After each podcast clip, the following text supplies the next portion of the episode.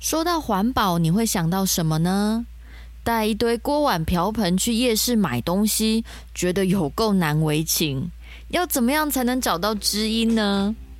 欢迎收听《环保的品味》第六季，让看守台湾陪你做更好的选择。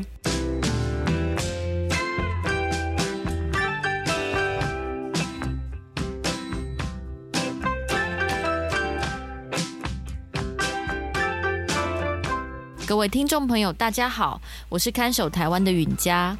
环保的品味这个节目会介绍生活中遇见的各种环保问题，从买饮料到盖房子都有故事。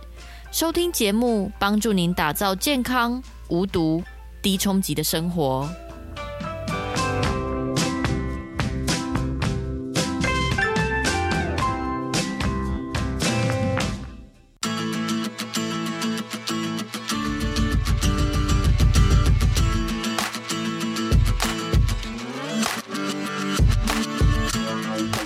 上个礼拜，大学的班代在群组里跟大家宣布说，我们班啊要跟另一所大学的一个理组科系联谊，也就是俗称的抽学伴。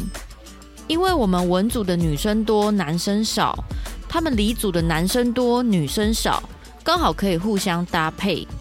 班代还强调说，当然啦，这个时代大家想要深入认识其他同性朋友，也都是很欢迎的。所以，两个学系的班代们会先帮想参加的同学抽签，抽到的对象要一起去逛大学宿舍旁边的夜市。我站在夜市的入口，远远看到我的学伴背了一个大背包走过来，哎，还蛮帅的，我心里有点高兴。对方走到我旁边，有点不好意思的说：“Hello。”让你久等了，你想吃什么？我等一下请你喝饮料。哦，好啊，我觉得这个人似乎很不错哎。于是我们到了饮料店，这位同学从背包里拿出两个饮料杯，请店员帮他装两杯微糖少冰大杯真奶。到这里我还觉得很 OK，他竟然连我的饮料杯都有带哎，好环保的人哦。但是接下来发生的事就有点出乎我的意料。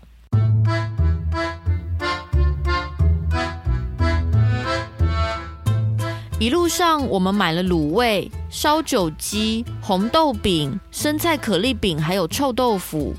只见我的学伴不停从他的背包里拿出各式各样的餐具，然后跟夜市店员说：“麻烦你帮我装在这里面可以吗？我不需要筷子跟汤匙。”麻烦你哦，谢谢。当他拿便当盒出来装卤味的时候，我没说什么。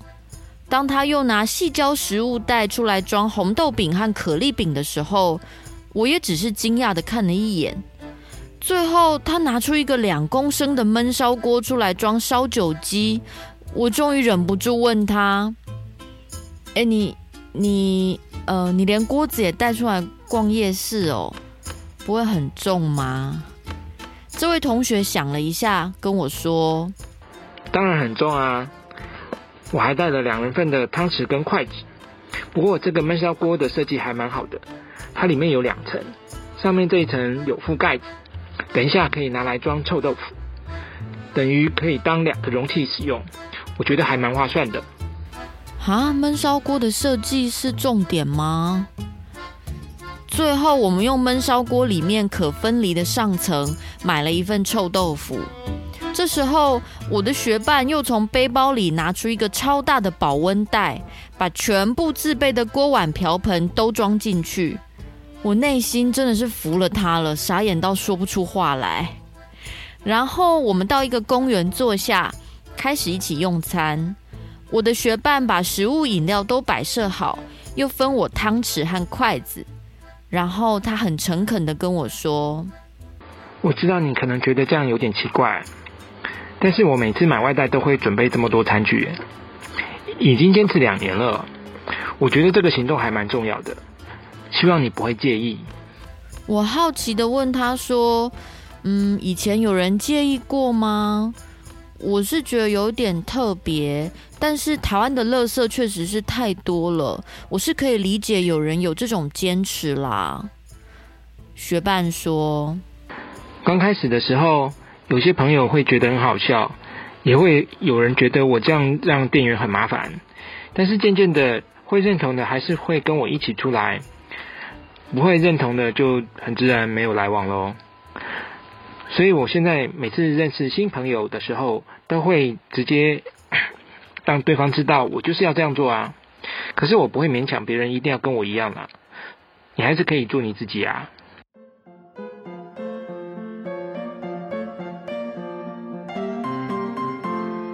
吃完这顿环保的晚餐，我跟学伴交换了 IG 和 Line，然后回到宿舍，准备接受两个室友的拷问。室友小猪听完这个男生的行径，痴痴的笑起来。真的假的？又是一个怪咖！我就跟你说，那些自然组的男生都很有事。我之前认识的那个，刚见面的时候印象还不错。想说可以来好好发展一下，可是哦，你们知道吗？他超扯的，这什么年代了，竟然不用手机，临时有事根本就联络不上，搞得我心好累，最后就不了了之啦。倒是另外一个室友美文还蛮佩服这个人的，我觉得他态度蛮好的诶，嗯，就他的价值观是现在都跟你说清楚了，你要是不能接受，他也尊重你啊。哎，我反而觉得这比那种假装自己很随和，事后却发现毛一堆的男生已经好很多了。哎，小猪有点不以为然的说：“我觉得这种事情哦，还是要政府有魄力去推动政策才行啦。靠我们这些小老百姓哦，不行啦。现在不是已经有循环杯器了吗？再搞个循环餐盒应该也不难吧？我跟你们说，我本来也是很想要很善良的。”可是我试过一次，我就不敢了。那次我带便当盒去买午餐，可是那个老板不知道是不顺手还是怎样，就多弄个两分钟，排我后面那个阿伯就开始靠腰了，说我浪费大家时间，我又不能在那边跟他对骂。啊，不过后来想想也是啦，午休的时间都很短，大家都很赶，每个人都拿不同的容器去装，不止排队人要抱怨，老板应该也会很烦吧。搞不好还会少做好几单生意哎。嗯，姐妹们讲的都有各自的道理。为什么这个人会坚持要做这些事呢？这让我有点想跟他聊一聊哎。不过环保餐具的部分，其他的东西难度还是有点高。暂时我大概只会带环保杯啦。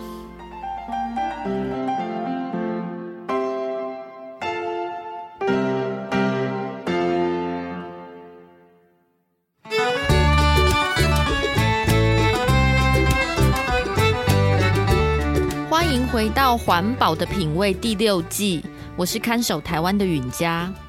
上个礼拜我们在解释公家机关现用免洗餐具之后，办活动会遇到的困难和可能的做法。今天我们要继续介绍纸容器回收的困境和环保署做出补救的努力。上次啊，讲到立法委员洪生汉在二零二二年的时候，发现纸容器的回收量比申报的制造量多出快三倍。显然呢，有很多地下制造业者是环保署还没办法掌握的。不过，环保署对这个情况也是很早就有所觉察，因为厂商制造纸容器都是要先缴钱的。要缴交回收清除处理费给环保署，然后环保署再补贴给负责处理用过纸容器的处理商。但是申报制造纸容器的数量比回收的数量少很多啊，所以回收基金很自然就亏损了。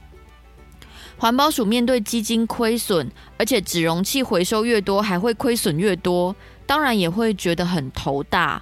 他们想到的方法是，请目前都有合法申报的制造商，把生产资讯做成一个 QR code，印在他们工厂出产的纸容器上面。这样，如果看到没有办法提供 QR code 的纸容器，马上就知道是没有依法申报的业者制造的，可以让全民一起搜查、检举这些地下厂商。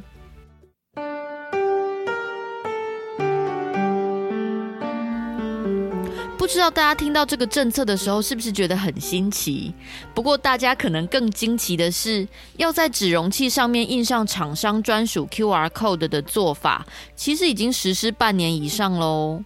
二零二二年八月就正式实施了，而且预定在今年的五月三号之后，之前库存没有印 QR code 的纸容器就会完全淘汰。市面上现在能买到的纸容器都应该要有这个 QR code。不过，虽然有几则新闻那个时候有报道环保署的这个政策，大概因为我们每天接收的资讯量实在太爆炸了。这一条新闻的触及率并没有很高，所以就连平常有在关心环保的人，也不太有注意到。大家现在可以找找看，家里有没有碗装的泡面？有品牌的泡面纸碗上一定会印有纸容器厂商的 QR code，可以用手机扫描看看，是不是会连接到环保署登记列管的网页。如果纸容器上面找不到 QR code，或是扫描之后发现这个连接是假的，都可以跟环保署的回收基金管理会检举你拿到的这个纸容器的店家。回收机管会就会派人去调查店家使用的纸容器来源，把没有合法申报的厂商抓出来。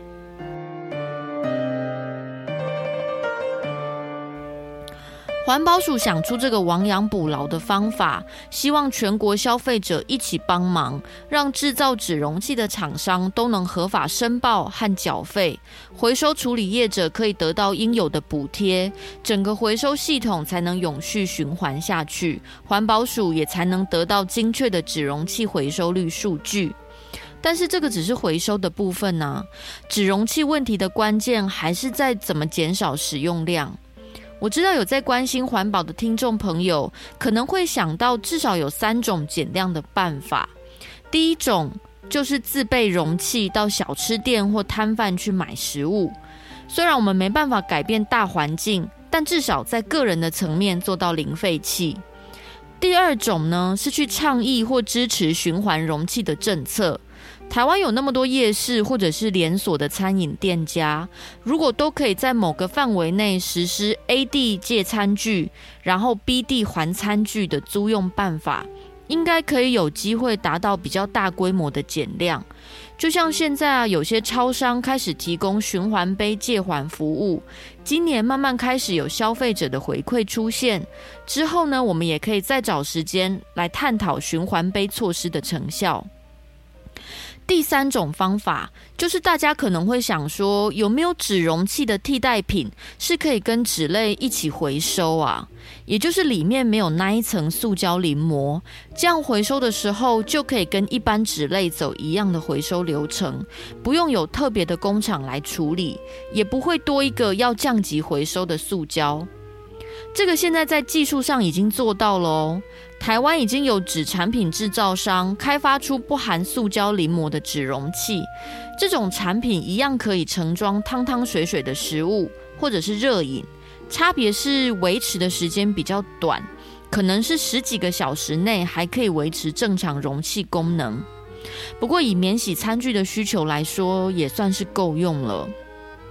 我们曾经联络过制造商，询问他们是在纸容器上面增加了什么涂层，才让一般纸类可以不用塑胶淋膜也做到防水的功能。不过制造商不愿意透露他们的技术秘诀，只说他们的涂层不会含有 PFAS，也就是我们一直在提醒大家注意的那种永久化学物质。那如果不是用防水防油的 PFAS，厂商是怎么做到让一般纸类可以装食物？还蛮让人好奇的。只是我们可能暂时还没办法想买就买到这种不含塑胶的纸容器。据说现在只有少数的国际企业有在使用。最大的问题在于成本，不含塑胶的纸容器比传统纸容器的成本高出一成以上，所以在价格上会不容易竞争。制造商认为他们的新型纸容器比较好回收，应该要跟一般纸类收一样的清除处理费就好，而不是跟传统纸容器缴交一样高的费用，这样才可以提高他们的价格竞争力。确实是有一点道理哦。不过环保署目前还没有这样的规划，考虑到新型纸容器的制造商只有一家，要政策去支持它，可能有一点尴尬。不过，如果多一点人知道有这样的技术，倒是一件好事，至少表示有快速替代的方案存在啊。我们会持续追踪减少传统纸容器的机会和制度，再请大家继续收听以后的续集喽。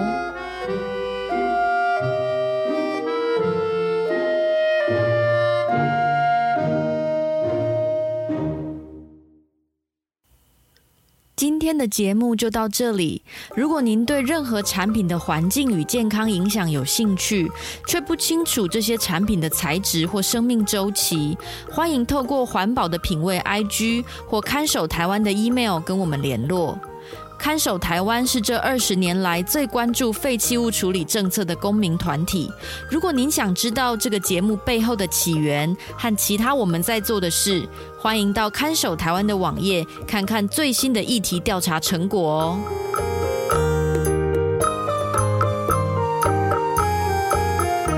这里是环保的品味，我们下次再见。